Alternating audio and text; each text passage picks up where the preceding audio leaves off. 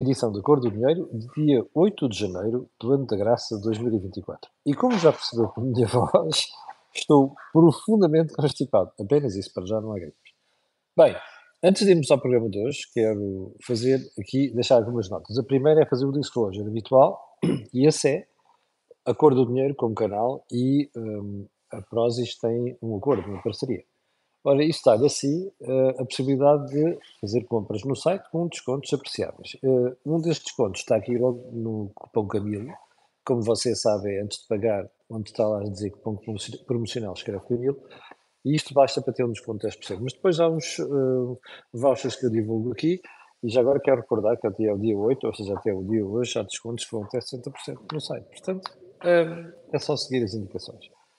o segundo Uh, a segunda nota é lembrar que esta semana vamos ter tudo e hoje, aliás, esta semana, ou seja, tanque amanhã, com Jorge Marrelos aqui em guiar, como deve calcular, o assunto principal vai ser o, o Congresso do Partido Socialista, uh, e, e, também hoje vamos ter o nosso pé de meio. Como sabe, é sempre às segundas-feiras, às 12 horas, e hoje vamos voltar a falar de fundos de pensões e PPRs. E porquê? Eu explico. Isto não é nenhuma uh, obsessão é que os portugueses só se lembram dos fundos de pensões e particularmente dos PPR no, no final do ano, quando uh, telefonam da seguradora, ou telefonam de uma sociedade seguradora com quem trabalham, ou então com o do banco, a dizer assim, olha, sabe, estamos a chegar ao final do ano, já fez o seu PPR, olha, que dá um desconto do graças, costumam dizer. Isto não é assim que se deve planear a nossa vida financeira. Nós devemos começar a tratar destas coisas desde o início do ano. E daí a conversa que vamos ter hoje com o Bruno Fonseca, mas uh, espero pelas 12, 12 horas para perceber melhor a mensagem e o programa desta semana. Bom, agora sim, without further ado, vamos lá ao programa de hoje e vamos começar, como sempre, pelo período de ordem do dia. E para assinalar que Charles Michel, um idiota encartado, não é?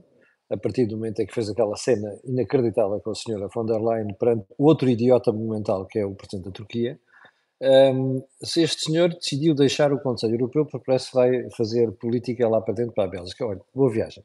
Desapareça o mais rápido possível. Uh, mas isto é uma coisa. Mas porquê é que eu trago isto? Não é para falar da, da, da, da péssima qualidade de alguns dirigentes europeus, como é o caso do Sr. Charles Michel. É para lhe dar conta de como é que a União Europeia funciona. Então, o que é que está toda a gente preocupada agora? Que com a saída do senhor Charles Michel, quem, por inerência das regras europeias, uh, tem a faculdade de passar a dirigir o Conselho Europeu será o senhor Viktor Orbán.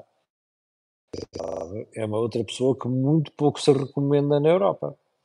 E, uh, e agora, que a malta ficou assim, é pá, é pá, o que é que a gente faz? Como é que um anti-europeísta que anda para aí a contestar uma série de coisas, um, uh, qual é a mensagem que se passa se este tipo chegar à presença do Conselho Europeu?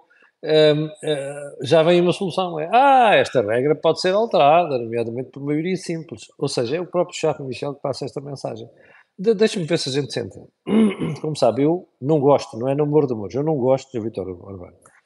Acho que a malta que passa o tempo a dividir a Europa é a malta que não tem a noção nenhuma daquilo que é o desígnio do continente europeu. E ainda para mais, tipos que estiveram sob a pata do, da União Soviética durante tanto tempo deviam ter cuidado com isso. Mas qual é o problema aqui?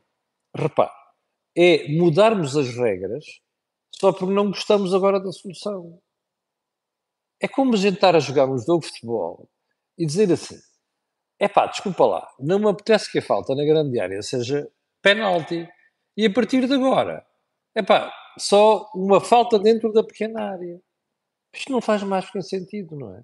Pá, ninguém quer ver o Sr. Orbán, quer dizer, ninguém. O Sr. Orbán na presença do Conselho Europeu, eu não quero. Mas agora, começarmos a mudar as regras porque nos dá jeito, isto não é um bom sinal para a democracia europeia, digo eu. Ponto seguinte: o braço de ferro da PepsiCo com a cadeia de distribuição Carrefour. A história vem da semana passada, mas ganhou muita projeção neste fim de semana. Não é muito normal assistir a uma grande cadeia de distribuição, como é o caso do grupo Carrefour, a tirar-se a um fabricante, não é? a um produtor. E a razão avançada pelo Carrefour é a constante subida de preços por parte da PepsiCo, que faz muita coisa, como sabe, desde bebidas até snacks, e um, que resultou neste protesto.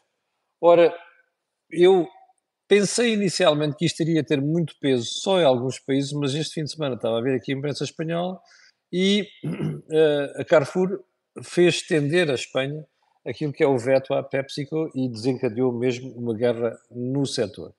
Uh, isto, porquê é que eu trago isto? Não é por causa da Carrefour ou por causa da, PepsiCo, é porque isto um, vem pôr em xeque aquilo que é o, o, o normal, o tradicional relacionamento entre os produtores e os distribuidores. É uma guerra a seguir, até porque vai ter consequências para a própria PepsiCo, provavelmente mais do que para o Carrefour. E, e se a moda pega, a coisa pode chegar longe. Bom, ponto seguinte. A Boeing, a Boeing, a Boeing.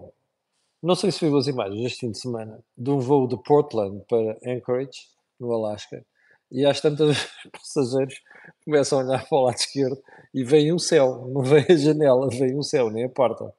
Bom, isto é uma coisa. Isto aconteceu num Boeing 737 MAX. O Boeing 737 MAX é aquela, aquela série da Boeing, onde a Boeing tentou queimar uma série de etapas, andou a fazer uh, testagem com software em vez de na vida real e a Boeing, e coisa correu mal. Houve aquela série de acidentes que colocou todos os 737 MAX no chão.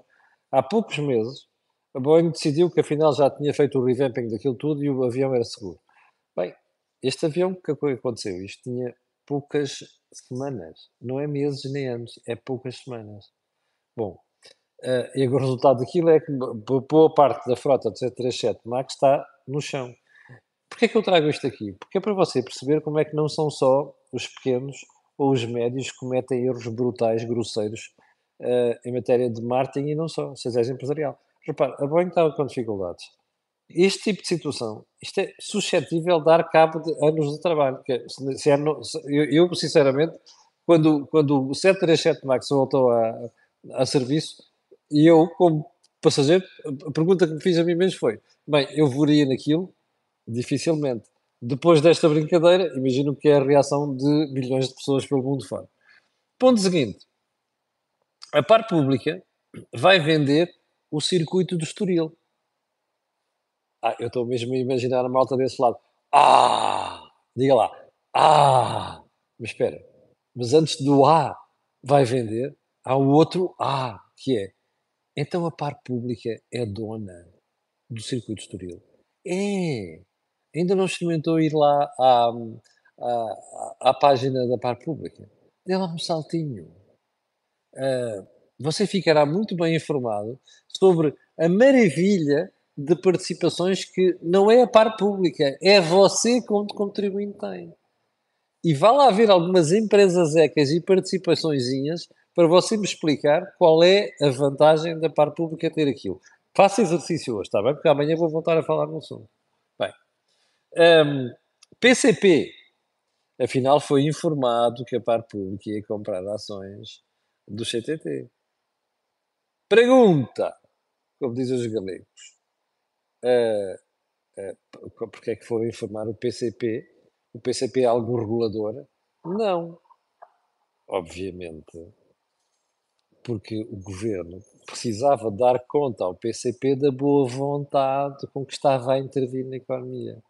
Esta gentalha não tem vergonha, porque passou os últimos dias a contar-lhe histórias, está a ver?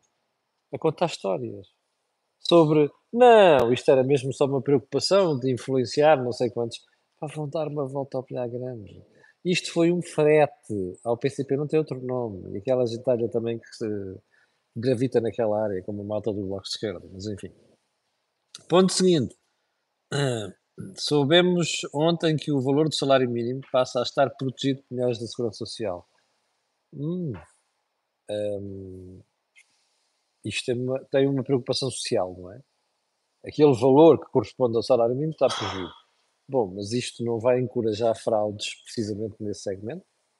Fica a pergunta, não é? Ponto seguinte e último, o estado do, grupo, o estado do grupo Global Media e nacionalização. Estava eu ontem uh, sossegado quando mandaram um artigo da Ana Sá Lopes no público sobre o DJTN, DN, um, uh, o jogo e TSF, onde uh, a minha querida colega Ana Sá Lopes, de quem eu gosto muito pessoalmente, devo dizer, mas obviamente não simpatizo nada com as ideias, vem defender uh, a nacionalização daquele grupo. Como? Paga a Ana Salopes. Não paga, pois não. Paga os contribuintes. Por que raio e por carga d'água os contribuintes vão ter que andar a sustentar grupos de comunicação social? Não há grupos de comunicação social que, que são um, um, superavitários e que se conseguem pagar a si mesmo. Então, se há, é porque alguma coisa está mal feita. Não, não é só agora nesta administração, é nas anteriores também. Não é? É bom não esquecer isto. É que eu andei a ver notícias nas últimas 24 horas, desde uma entrevista do público ao Fernando Alves, ex-jornalista que se reformou recentemente, até outras pessoas, e parece que estava tudo bem, não é? Só a atual, porque eu não tenho simpatia nenhuma, devo dizer, e como já manifestei aqui, um, andam a fazer naquele grupo. Não, aquilo está mal há muitos anos, e por isso é que chegou àquele ponto. Agora, não ponham a mim como contribuinte, que já andei a pagar uma série de porcarias neste país nos últimos oito anos, não quero pagar mais, nomeadamente coisas destas. Deixem o mercado resolver as coisas. Não venham cá com a história que o mercado nestas coisas não faz sentido. Faz, faz. Eu não quero um Estado que já manipula a comunicação social sem ter participação lá. É só ver o que se passa em certos canais de televisão. É só ver o que se passa em certos jornais. Está bem? O Estado já manipula a comunicação social. Já condiciona a comunicação social. Ainda querem pôr o Estado responsável por um grupo? Não. Obrigado. Vamos então para os temas mais importantes de hoje. Constipação é terrível. Bom, e então eu vou começar o programa de hoje. Eu, já, eu vou resumir o programa de hoje. O programa de hoje vai ser uma análise ao Congresso do Partido Socialista e também aquilo que foi a assinatura formal do Acordo de ADI. Mas, antes disso, temos sempre essas coisas todas importantes. Aqui, este, este, estes temas, que agora vamos ver, não são menos importantes. No fim, no sábado, ou na sexta-feira à noite, fomos surpreendidos com um, um trabalho, uma auditoria do Tribunal de Contas à privatização da ANA. E, este, e esta privatização da ANA, este estudo, veio mesmo a calhar. Está a ver? Olha, acima de, de dois acontecimentos: o Congresso do Partido Socialista e a formalização da Aliança Democrática. O que é extraordinário neste estudo é que vem dizer que o Estado cobrou menos de 70 milhões. Bem, há uma coisa que lhe vou dizer à partida quem fez aquele, aquele, este documento, das duas, uma, ou não estudou o assunto, ou percebe zero, mas zero de economia e de empresas. Porque eu estava a ver aquilo e a ouvir as peças que a televisão passou por sobre este assunto e ficar estupefacto. E vou-te dizer porque é que fiquei estupefacto. Primeiro, eu já lhe expliquei aqui, a Vansi pagou 3 bi, acima de 3 mil milhões de euros pela ANA. Sabe quanto é que isto foi em relação ao valor que estava escrito? 640 milhões de euros. Mais euro, menos euro. E a rapaziada do Tribunal de Contas vem, aparece com uma história de não, isto ficou 71 milhões abaixo de não sei quantos da avaliação. isto é inacreditável. E depois o que mais me espantou nisto, porque eu tinha a memória histórica desta brincadeira, e fui ver antes de abrir a boca, era para ter feito um post no fim de semana e não fiz.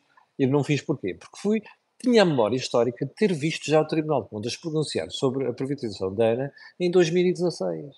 Portanto, logo que o Partido Socialista tomou o poder.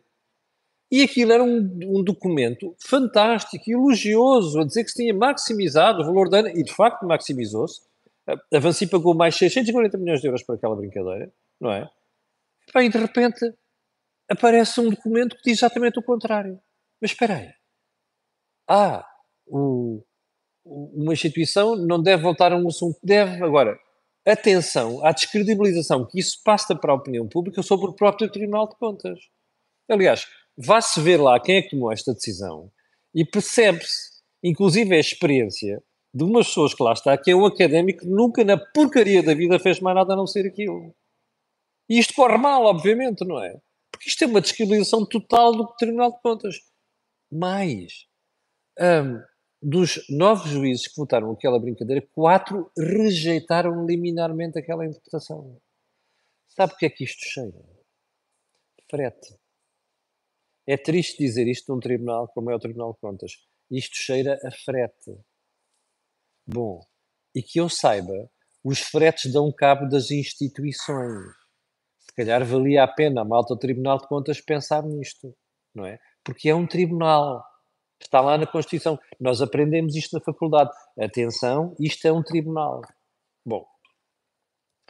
Hum, Ponto, deve estar tudo cheio, digo eu. É? O Ligia-se em 2016, agora é um problema, só críticas, não sei quantos. Alguém, de facto, está mal no disto. Bem, então vamos lá ao Congresso do PSA. Congresso do Partido Socialista, eh, vamos começar pelo início. Que foi o discurso de António Costa, até se emocionou. Epá, eu, a mim só me espanta como é que o António Costa não se emociona com o desastre em que deixou o SNS, a educação e coisas deste género. Aí é que eu gostava de mesmo ver o Primeiro-Ministro chorar pela pouca vergonha que fez durante oito anos. Isto dava imenso jeito, mas não, António Costa emociona-se com outras coisas, não é? Bem, bem. O que é que eu retive da conversa de António Costa? Derrubaram-me, mas não me derrotaram. Um, derrubaram-me, mas não derrotaram o Partido Socialista. Depois. Este slogan foi repetido ad nauseam por uma série de figurões que passaram por ali. E uma série de figurões que resolveram outra vez meter-se com a justiça. Olha, Duarte Cordeiro, que era um tipo, até agora, dos mais sensatos que andava no governo, resolveu fazer as despesas de serviço desse dia.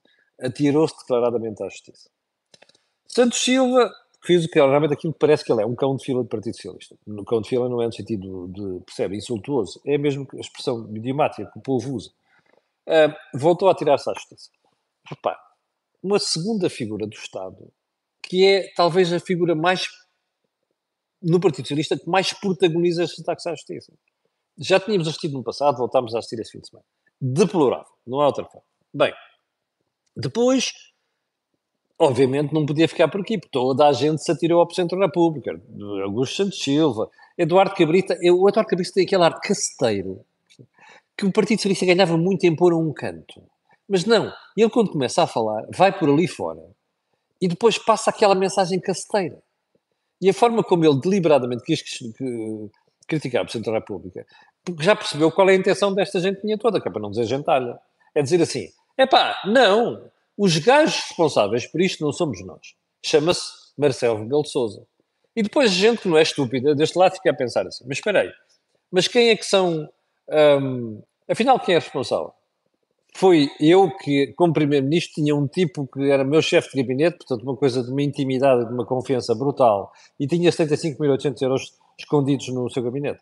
Já agora, diga-me só uma coisa: que vocês estão desse lado, vocês acreditam mesmo na tese sobre porque é que era aquele dinheiro? Acreditam mesmo? Eu vou dar cinco, até 5. 1, 2, 3, 4, 5. Acredita mesmo aceito sugestões aqui, ok? Eu não as posso dizer. Aceito sugestões aqui. Bom, vamos continuar para mim. Um, como percebeu também, a primeira parte foi um vangloriar do passado, porque António Costa quer sair em ombros. António Costa não fez nada em oito anos. E agora anda para inaugurar isto e aquilo, porque é a única coisa que provavelmente ele vai querer deixar. E depois aparece com estas grandiosas manifestações sobre o SNS. Mas o mais preocupante disto, sabe o que é que é? é perceber que o António Costa, que durante oito anos andou a insultar o Chega e a dizer que o Chega era um perigo para a democracia e encostar o PSD ao Chega, não é? com as consequências que a gente sabe, um, o António Costa começa a provar-se um dos maiores riscos para a democracia portuguesa. Porque repare, ele até teve a hombridade de reconhecer os problemas que o seu governo deixava. Saúde, um, educação e por aí adiante, para não falar na segurança social na justiça. Mas só um pormenor. Ah, sabe como é que foi depois o diagnóstico? Não, mas ninguém melhor do que o Partido Socialista para resolver isto. Espera, espera, para tudo, para tudo. Então, eu sou incompetente durante oito anos. Não fiz a porra de um, ponta de um chaveiro, não é? Não fiz porra nenhuma. Dei cabo do SNS. Epá, rajei um conflito com a justiça. Dei cabo de educação. E, ó oh, Paulo, desculpa, agora, pá, não me mandem já embora. Porque sou eu o gajo que vai resolver isto. Então, espera, não resolveu durante oito anos. Está a vir o nonsense. Ou seja, o António Costa, que aqui está, é o António Costa que é neste momento um perigo para a democracia. Está lá há oito anos, não é? tem problemas com a justiça, não quer ir embora, nem quer que a sua família política se vá embora, e depois diz que eles é que ainda são os tipos capazes de resolver o problema. Valha-me Deus, como se diz lá em cima. Bem, vamos agora para o resto. Que depois, repara, a primeira parte é António Costa, fazer o adeus, vangloriar-se, depois vem a segunda parte. Eu tinha-lhe dito, na sexta-feira, para estar atento ao discurso de Pedro Nuno Santos. E porquê? Porque Pedro Nuno Santos foi sovado na semana passada por António Costa. António Costa expô aquela história do punhal florentino que eu lhe contei sexta-feira. E, portanto, nós não somos estúpidos e temos que olhar para aquilo e dizer assim: espera aí, agora quero ver o que é que tu és capaz. Ninguém estava à espera que o Pedro Nuno Santos, no primeiro discurso, fosse cair em cima de António Costa. Não é? Pelo contrário, o, o, o António fez muito bem, correspondeu muito bem, não sei quanto é, blá blá blá blá, aquela porcaria que todo tipo tem que dizer. Mas eu estava à espera de mais na segunda parte. E eu já lhe vou explicar porquê. Bom, primeiro, depois daquela toda negociação e da afirmação de Pedro Nuno Santos, vamos ao discurso de Pedro Nuno Santos. Eu já volto daqui a pouco à, à noite. Pedro Nuno Santos fez cinco promessas. Alargar o salário mínimo de mil euros até, até mil euros até 2028. Atualizar rendas, rendas com base na evolução dos salários. Eu hei de analisar tudo isto nos próximos dias. Não se consegue analisar tudo isto. Alargar o financiamento da Segurança Social. Reforçar a saúde oral no SNS. Um, e aumentar salários dos professores. Bom, isto do salário mínimo eu vou deixar para outro dia. Ok? A atualização de rendas também, porque isto exige uma análise mais aprofundada. Agora vamos lá ao argumento da Segurança Social, porque eu, do financiamento da Segurança Social, porque é uma coisa que nós temos andado aqui a falar há anos, não é há meses, é anos. O que é que isto quer dizer? Quer dizer o reconhecimento que a Segurança Social está falida. E a única forma que o Partido Socialista encontra aqui é dizer assim: vamos alargar o financiamento. O alargar o financiamento quer dizer uma coisa só: aumentar impostos. Ou então, criar novos impostos. Entende? Fica claro? Bom, e você vai ver se isso não vai acontecer. Aliás, não sei se você reparou, mas a comissão que está a analisar a reforma da Segurança Social acorronou-se e não produziu conclusão nenhuma antes das eleições. Como aquilo está enxameado de gente de esquerda, é só perceber a razão. Não dava jeito nenhum meter o Partido Socialista num beco sem saída, porque a sua, a solução para a Segurança Social, depois do que esta gentalha fez ali, é aumentar os impostos ou criar novos impostos. Percebe? Estamos estamos entendidos? Bom. Agora o outro ponto. Reforçar a saúde oral no RCNS. Mas isto é o grande desígnio de Pedro Nuno Santos como candidato a primeiro-ministro. Epá, e assim, a saúde oral é uma coisa que português tem uma boca horrível em geral, mas porra, está gente a morrer, quer ver? Eu, eu, eu, não acho inacreditável como é que alguém deixou o Pedro Nuno Santos pôr isto no seu discurso ontem. Você quer ver uma das notícias que eu retive do fim de semana? Salvo ver de ontem do Correio da Manhã. Olha, Doente com cancro espera toda a noite no chão do hospital. É disto que a gente está a falar. É daquele senhor com o AVC que me exaltou, a situação me exaltou aqui, me fez exaltar na sexta-feira, que ficou uma porrada de dias, de 80 anos, com AVC numa maca nos corredores do hospital do Padre, Padre América em Pena Fiel. Estes é que são os problemas do SNS, não é um problema da saúde oral. A saúde oral é uma coisa para resolver em 10 anos. Não há hipótese. E sabe qual é o problema da saúde oral? É o custo.